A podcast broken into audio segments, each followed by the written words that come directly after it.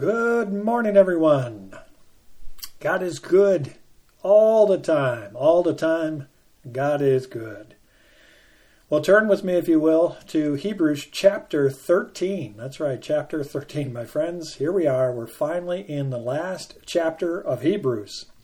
It's been a long journey, but the truths of God's Word have been abundant in our study. You know, the first 12 chapters have been largely doctrinal in content in content. I mean, if we were to sum it up, we would say what? Jesus is better.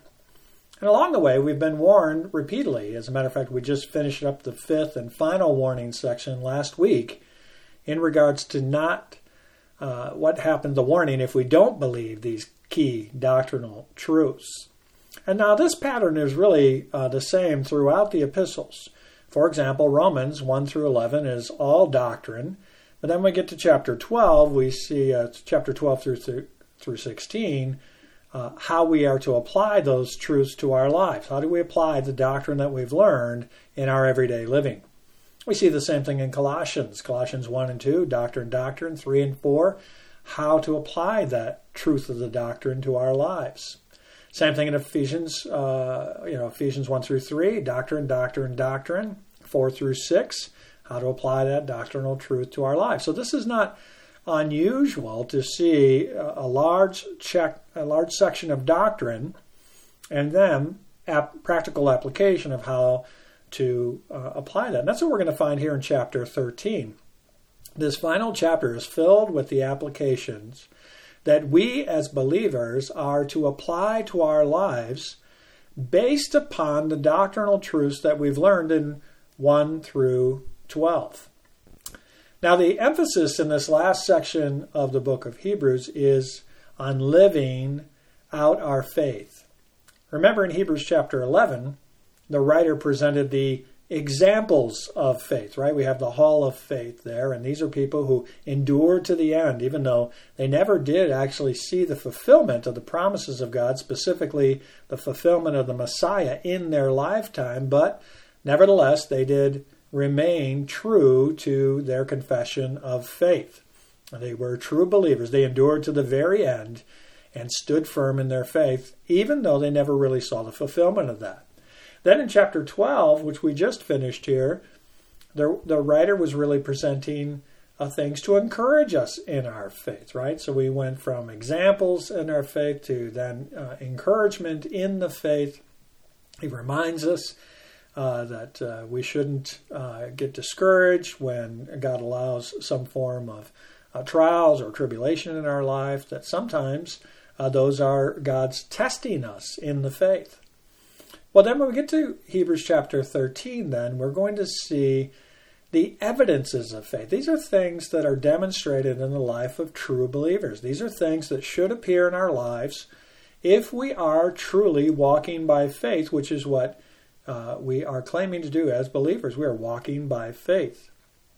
Now, although there are similarities in this format between the book of Hebrews and the other epistles, there are some key differences in this chapter from the previous chapters. And now let me just share with you three differences with you. Uh, and uh, the first one is that prior to chapter 13, the emphases have been on the vertical rather than the horizontal. In other words, our relationship with God, His relationship with us. It's all been about uh, Jesus is better and what that means to our relationship with God. For example, uh, because of Jesus' sacrifice of himself, the Lamb who took away the sin of the world, we now have access to God. So, again, we see a lot of this in the first 12 chapters, beginning in chapter 1 all the way through the end of chapter 12. But here, beginning in chapter 13, the emphasis is going to be not on the vertical, but the horizontal. In other words, our person to person relationship, our relationship with each other, specifically as believers. Number two, in the previous chapters, there are lengthy discussions of subjects. I mean, who can forget uh, how long we're in chapter seven in the uh, in the story of Melchizedek and what that means to us and why that's important. But when you get to chapter 13, it's more, uh, instead of a, a, lengthy tome, if you will, it's it's more like Proverbs, where you just have a series of, of statements, one right after the other, that really pierce us uh, to the heart. They get right to the heart of the matter. And then lastly, the third thing you're going to notice here is that there's just a few practical commands and warnings in the previous chapters, right? There are warnings throughout. We again, we just finished the fifth one, and there are some other smaller warnings as well throughout the previous 12 chapters. But here in chapter 13, you're going to get about a dozen of these 13 very practical commands. Now, the way this breaks out in chapter 13, the first six verses form the first main break in the text. Now, of course, we're not going to get through all six verses here this morning.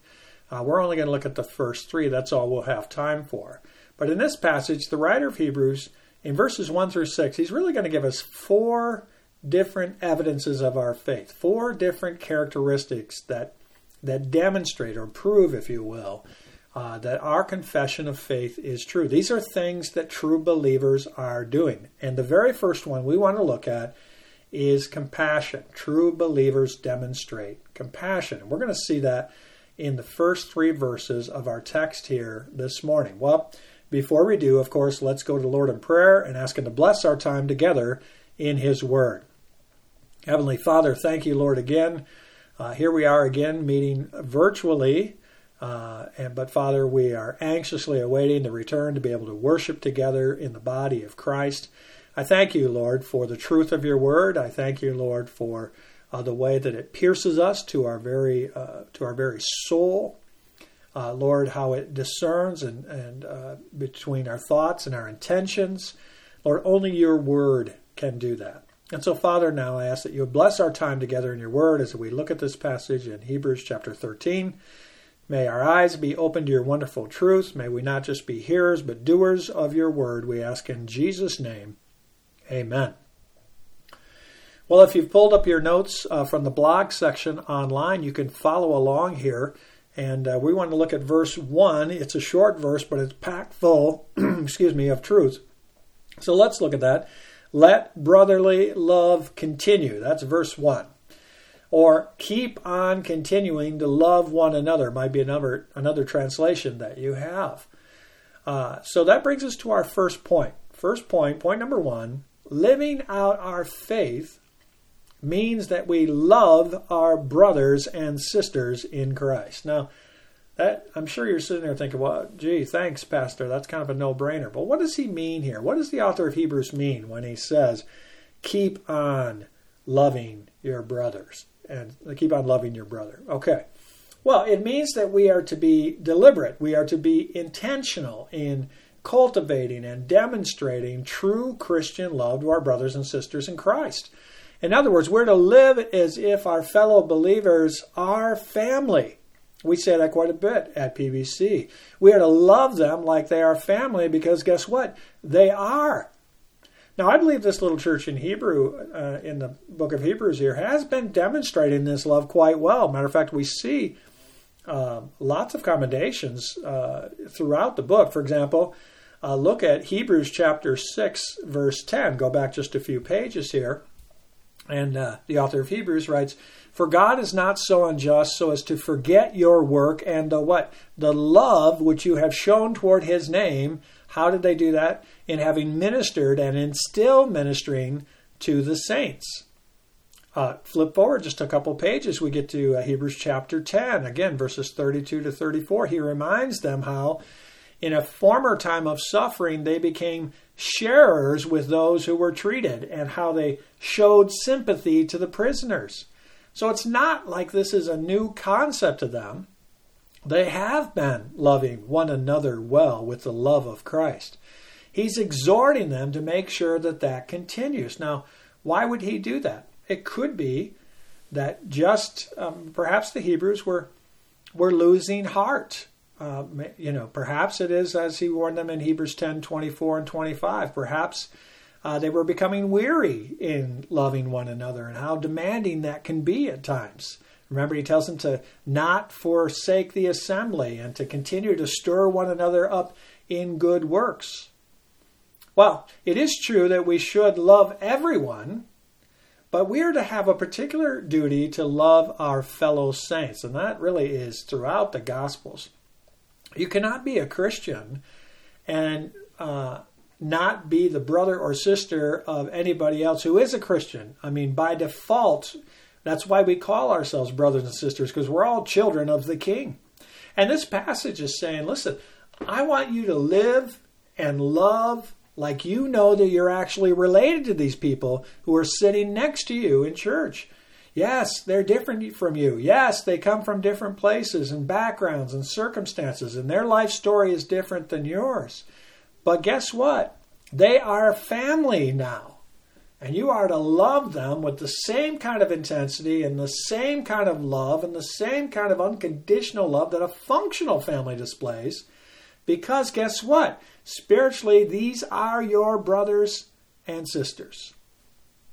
So we're to love all of the brethren, but especially uh, those in the family of Christ, our brothers and sisters in Christ. But boy, that can be hard to do sometimes, isn't it? I mean, let's just be real here.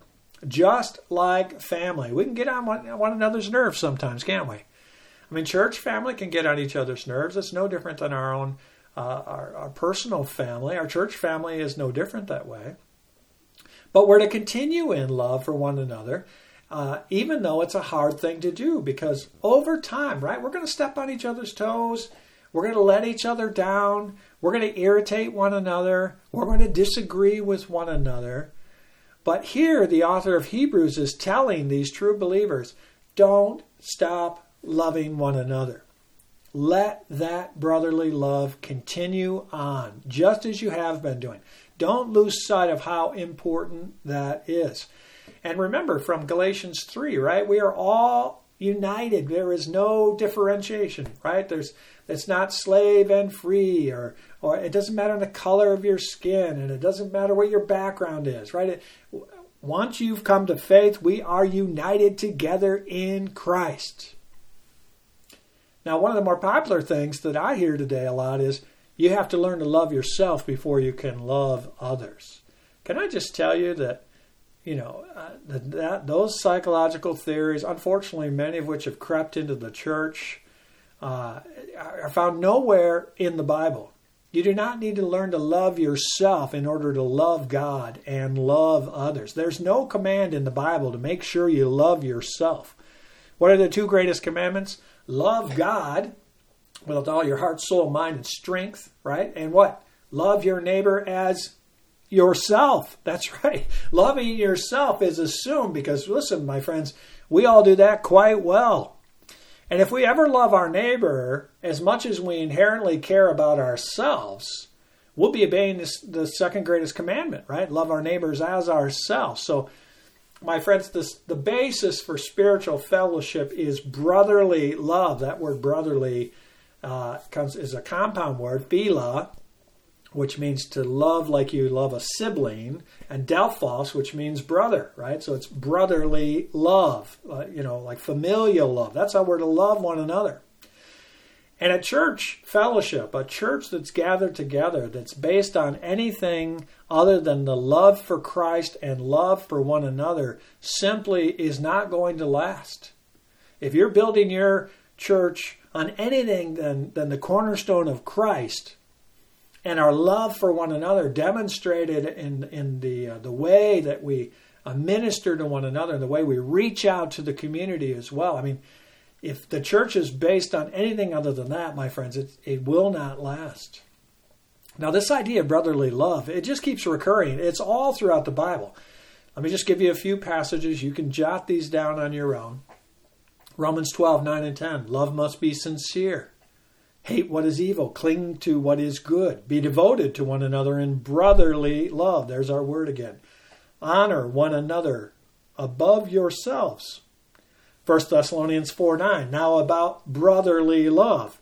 We do not need to write you, for you yourselves have been taught by God to love one another. 1 Peter 1 22. Have sincere love for your brothers. Love one another deeply. From where? From the heart. 1 John 4 7. Beloved, let us love one another, for love is of God. You know, it's so much easier for us to talk about loving others than it is to do it.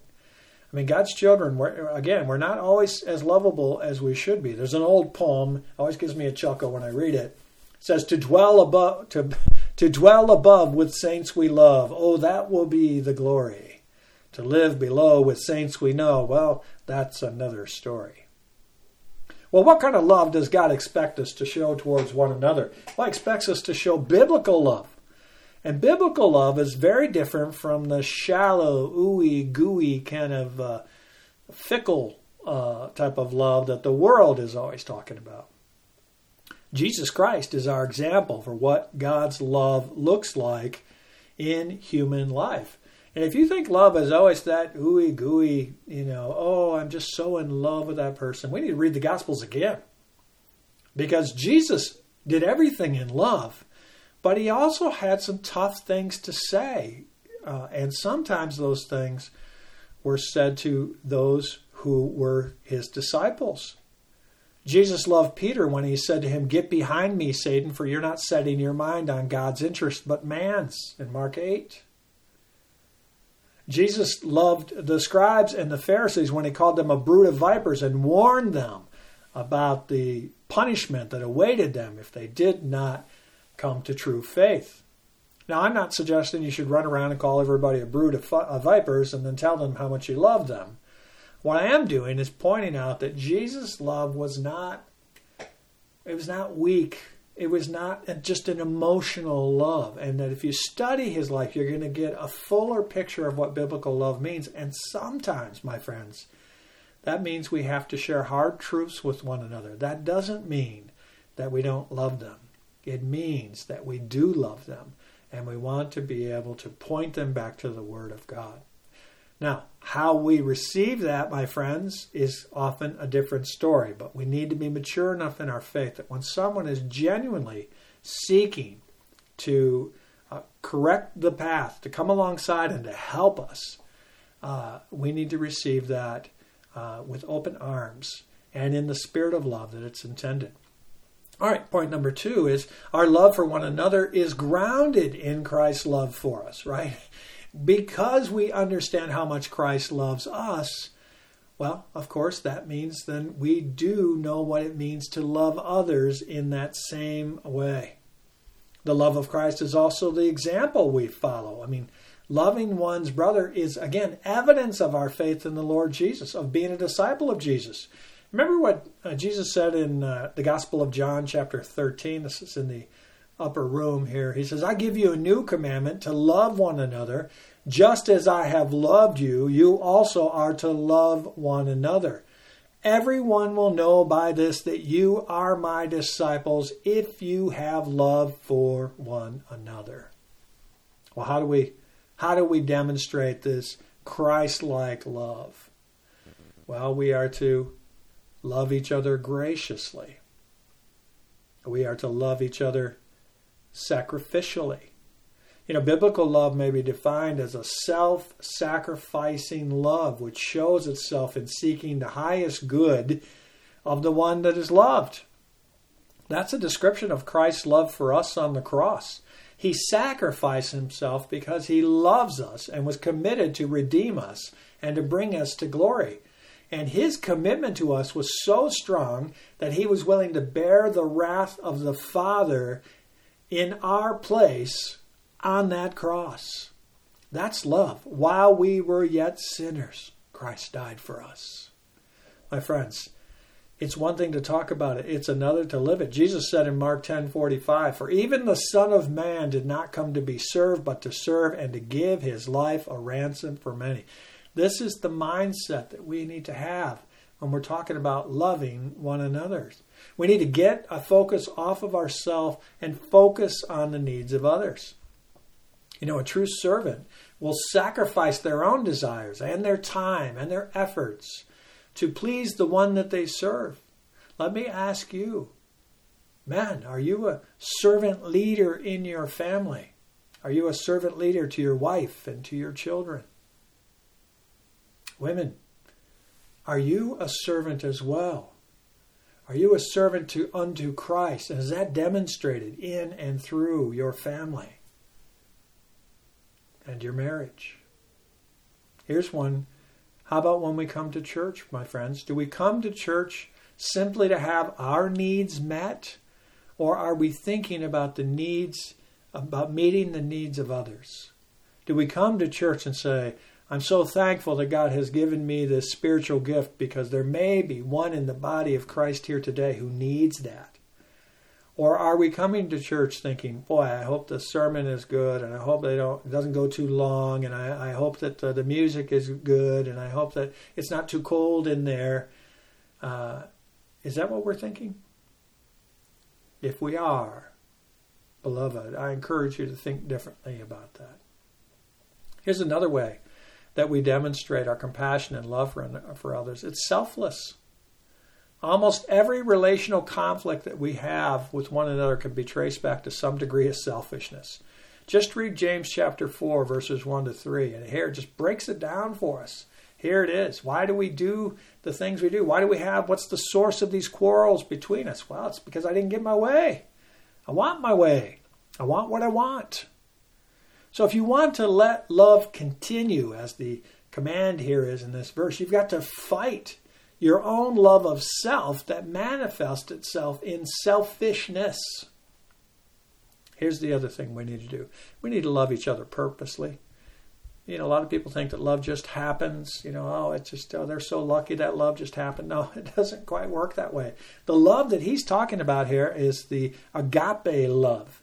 And again, remember, the agape love is the love of the will, right? It's not much different than the uh, Philadelphia love, the philos love, right? The philos love is the familial love, but that also is self sacrificing and a love of the will. Remember the golden rule. It's what we should be doing, Matthew 7, right? And everything, therefore, treat people in the same way you want them to treat you, for this is the law of the prophets. What would that look like? Well, if we see someone new or alone at church, do we make an effort to demonstrate Christ like love and make them feel welcome. We got to ask ourselves how would you feel if you were in that situation? How would you like to be treated if that were you? And then treat them like that. I think sometimes it's our selfishness that prevents us from practicing that. All right, so point number one living out our faith means that we love our brothers and sisters in Christ we love them as brothers and sisters because spiritually they are, and we will be together for all eternity. So it brings us to point number two. Let's look at our text here, verse 2. Do not forget to uh, entertain strangers, for by doing so, some have unwittingly entertained angels. Point number two living out our faith means that we demonstrate hosp- hospitality to strangers. Now, what kind of hospitality is being encouraged here? This isn't just talking about having your friends and family come over for dinner. That's not the kind of hospitality he's talking about. This isn't just our our Western way, our culture of hey, you invited me over for dinner, now I'm going to invite you over. You know, kind of repaying our friend's invitation with an invitation of our own. That's not wrong. It's just not what this verse is talking about. It's more like what Jesus said in Luke 14 when he said in verses 13 and 14, But when you give a feast, invite the poor, the maimed, the lame, the blind, and you will be blessed because they cannot repay you. For you shall be repaid at the resurrection of the just. So the hospitality here is literally showing love to strangers, which is again what uh, what Eric has been talking about in Third John, right? Uh, actually, he's in First John, but uh, it's repeated again in Third John chapter 1 verses 5 and 6. It's literally showing love to strangers. Now, beginning in the book of Genesis, we see the importance of showing hospitality to strangers, right? This is not something new. This is not a new command for them again. This is he's encouraging them to continue to do these things, right? Continue to love one another as brothers and sisters and now continue to show hospitality to strangers. And we see this all throughout uh, the Word of God, right? In the book of Genesis. Abraham welcomed three strangers in Genesis 18 when they passed uh, his way. We know that from our text that two of these men were angels, and the third person seems to be the pre incarnate visitation of our Lord, a theophany, a God appearing. All about Genesis 19. Two angels continued on to Sodom. Lot greet them, and then he did what? He he offered the same kind of hospitality that Abraham had. He seems to have known the danger that they were going to face if they were uh, going to go into that wicked place of Sodom. And no doubt our author has two incidents in mind when he when uh, these two incidences in mind when he writes that showing hospi- hospitality to strangers he writes some have even entertained angels without knowing it. Now i suspect there are probably other encounters as well with angels but which we may not know about for certain until until glory. But this seems to be what the author of hebrews is pointing to. Now why was this even needed? Why does he even need to say this thing in the early church? Well, this would have been actually very practical advice because in the very in the first century, uh, inns were not a safe place, my friends. They were dirty, they were dangerous, they were filled with all kinds of. Uh, it was a seedy place, all kinds of immorality going on. You were more likely to come out of that place with uh, flea bitten, perhaps robbed, maybe even exposed to immorality because of uh, that's often where the brothels were located, and that made the hospitality of believers welcoming people into their home especially important. Now, do we do it because one of them might be an angel? I mean, should we start expecting angels on our doorstep every time uh, that we help a brother or sister in Christ? I don't think that's what our author is saying. He's not necessarily saying that we should expect literal angels every time that we show hospitality. That certainly was true in Abraham's case, right? The three wayfaring men, two were angels, the other is is Christ himself. Rather, I think what he's saying is that we should imitate Abraham's example of hospitality. You and I may not entertain angels in a literal sense, though it is possible.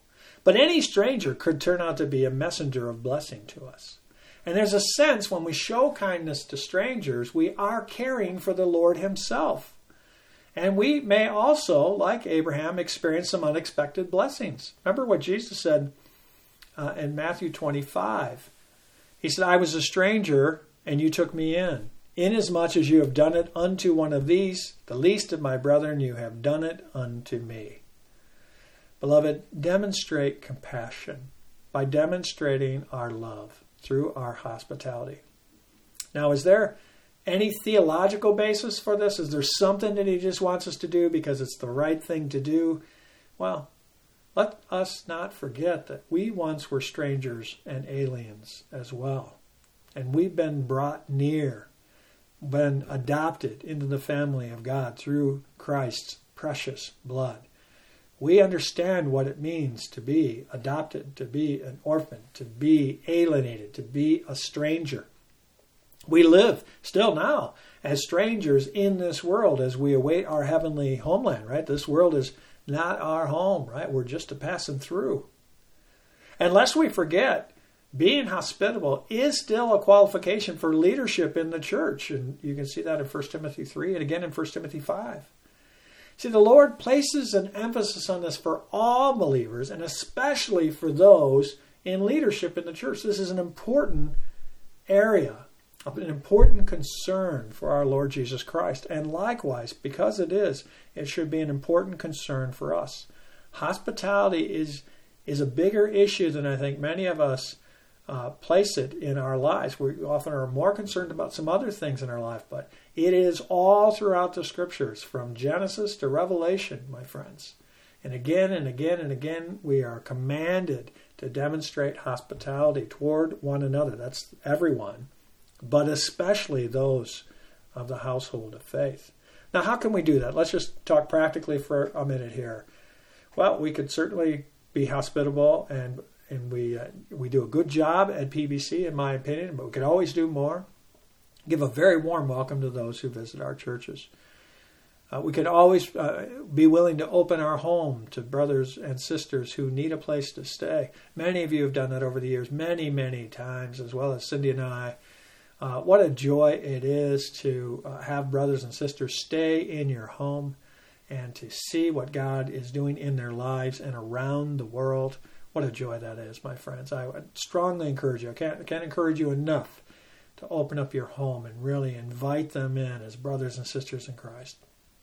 We can also be sensitive to those in the church who perhaps need a little more hospitality than others.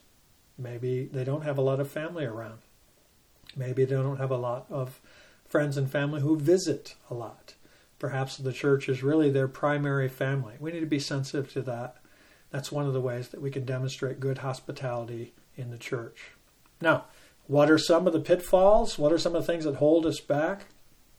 Well, loving others through hospitality can be costly, right? And, and some maybe a bit risky in the fact that well, I don't really know them, so I hope everything is okay. Uh, but we got to be aware, my friends, of things in our heart that might try to, you know, spoil our attempts at hospitality. Right? Let's not let's not be complainers. Let's not grumble. Let's not allow the pride of perfectionism to limit our hospitality. Our homes don't have to be perfect. We just need to be loving and kind and generous. Don't don't let fear stop you for demonstrating hospitality. All right. Point number one living out our faith means we love our brothers and sisters in Christ. Point number two living out our faith means we demonstrate hospitality to strangers. Here's the third point. Living out our fear, living out our faith means that we demonstrate compassion to those who are suffering. Look at verse 3. Remember the prisoners as if chained with them, those who were mistreated, since you yourselves are in the body also. My friends, some pay, people pay a very steep price for their profession of faith. Many in the early church were imprisoned for their faith. Now, he, he says here the prisoners and the ill treated. The author here really means those who are suffering because of their faith in Christ. He's not specifically referring to just criminals, although we should go to prisons and share the gospel with them. So I don't want to discourage you from that. But believers should remember that those who are suffering for the cause of Christ and express words of love, and we should express acts of kindness toward them. He wants them to respond to them as if they too had been placed in confinement. He wants them to care for those who are suffering, excuse me, as they would for a wound that they had received on their own arm or their own leg. Because that's exactly what's happened. That's what he means when he says, since you also are in the body. He is reminding them that their connection to these imprisoned people is not just merely symbolic. They are spiritual family, and the connection is real. Yes, it's spiritual, but it's also real. And what has happened to their brothers and sisters is happening to them. That's how he wants them to feel about it. Just as surely as if someone had cut their own arm or leg with a knife, or broken one of their own limbs. We should no more ignore our brothers and sisters in that situation than you would ignore a wound to your own flesh. Remember, Christians who suffer persecution requires thinking about their situation. Now we need to ask ourselves, how would I want to be treated if that happened to me? The point that's the point here. Since they and we are in the body together, he means it could happen to you. So treat those who are victims of persecution as you would want to be treated. Remember, in that day, prisoners really depended on family and friends to bring them food and clothing. That's really how they were taken care of. The author is saying here, don't let don't let them be out of sight and out of mind. Think about them and meet their needs, and then demonstrate compassion to them in the midst of their suffering. You know, one pastor tells of his shock when he visited the home of a Christian woman who told him of an incident that had happened the night before. She said one of her neighbors had come to her in great distress and asked for some help and in a temporary crisis in her life. And the Christian woman told the pastor, I don't know what I'm going to do. I moved here to get away from these kind of people. And if this woman just keeps coming over to my house, I'm going to have to find another home. Well, the pastor was shocked at the lack of compassion and love. Unfortunately, that woman's attitude is not all that uncommon among professing Christians. And she missed a great opportunity to bear witness for Christ. We often dodge these opportunities to show Christ's love to others in the family of God. But instead, we must focus on loving our fellow believers, on being hospitable, on helping those who are suffering, especially those who are suffering for their faith in Christ. My friends, we are called to enter into their sufferings. You know, Galatians 6 tells us we're to come alongside, carry our brothers' burdens. We're to, we're to help them. We're to, we're to see that they're suffering and come alongside them and, and help. And we should have a deliberate sense of being bound. And so when they're ill treated, we feel as if we're ill treated with them. Believers in the early church, they did extraordinary things for their brethren. I mean, going to the prison every day, bringing food, bringing clothing, bringing a warm blanket. They literally took care of them. We need to do what we can do to relieve those who are suffering, especially those who are suffering for their faith. Jesus willingly entered into our suffering, didn't he? He willingly entered in and took away our suffering. And that, he said, is what we need to do for our suffering brothers and sisters in Christ. We need to do for our suffering brothers in Christ in what he's done for us. Well, I'm going to close here now with Psalm 133, which reads Behold, how good and pleasant it is when brothers and sisters dwell in unity. How do we do that, my friends? We do that by living out our faith as we love our brothers and sisters in Christ. Not just some casual, uh, you know, casual kind of surface topical love, but we truly love them and want what's best for them. We're truly willing to put their needs ahead of our own. We're truly willing to be involved in their life to come alongside and to help them. We care. When they're hurting, we're hurting. When they're rejoicing, we're rejoicing. Secondly, living out our faith means that we demonstrate hospitality to strangers. We need, my friends, to demonstrate that type of love and compassion and hospitality to strangers, especially again, those in the household of faith.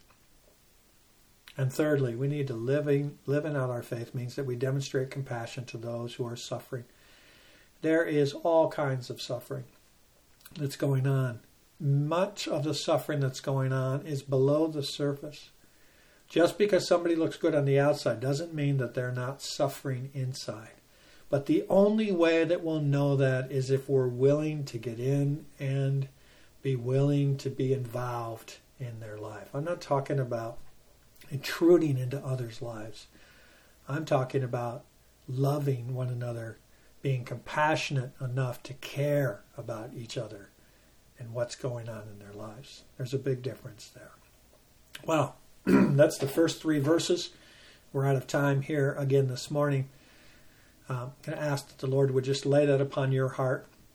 You'd ponder, meditate on these things, fill your minds with these three first three truths here about compassion and about love, about hospitality, and about compassion again for those who are suffering. Let's go to the Lord in prayer. Heavenly Father, thank you, Lord, again for the truth of your word. Lord, we are moving quickly here in these last 25 verses. And we could have spent the whole day just on loving one another and what that looks like in your word. Lord, we could have spent the whole morning on hospitality. We could have spent another whole morning on compassion for those who are suffering. But Lord, I pray that we already know through the ministry of your Holy Spirit the areas in which we are doing well of those three things and the areas where we need to do better. And so, Father, I'm going to ask if there's one here listening today, feeling the conviction of the Holy Spirit in any of these areas, that they would lay that at the foot of the cross. And they would ask you, Lord, for your strength. They would ask, Lord, for your direction, that they would be obedient to your will to love one another, to be hospitable, and to show great hospitality, especially to strangers, and even more so to the those we don't know who are in the household of faith. And then finally, Lord, that we would show compassion to those who are suffering all around us. Give us eyes to see that, Lord. Give us a heart that's willing to move in and be involved and love one another the way that you have loved us. Thank you, Father, for the truth of your word. May you be honored and glorified in all that we say and do. We ask in Jesus' name. Amen. God bless you, everyone.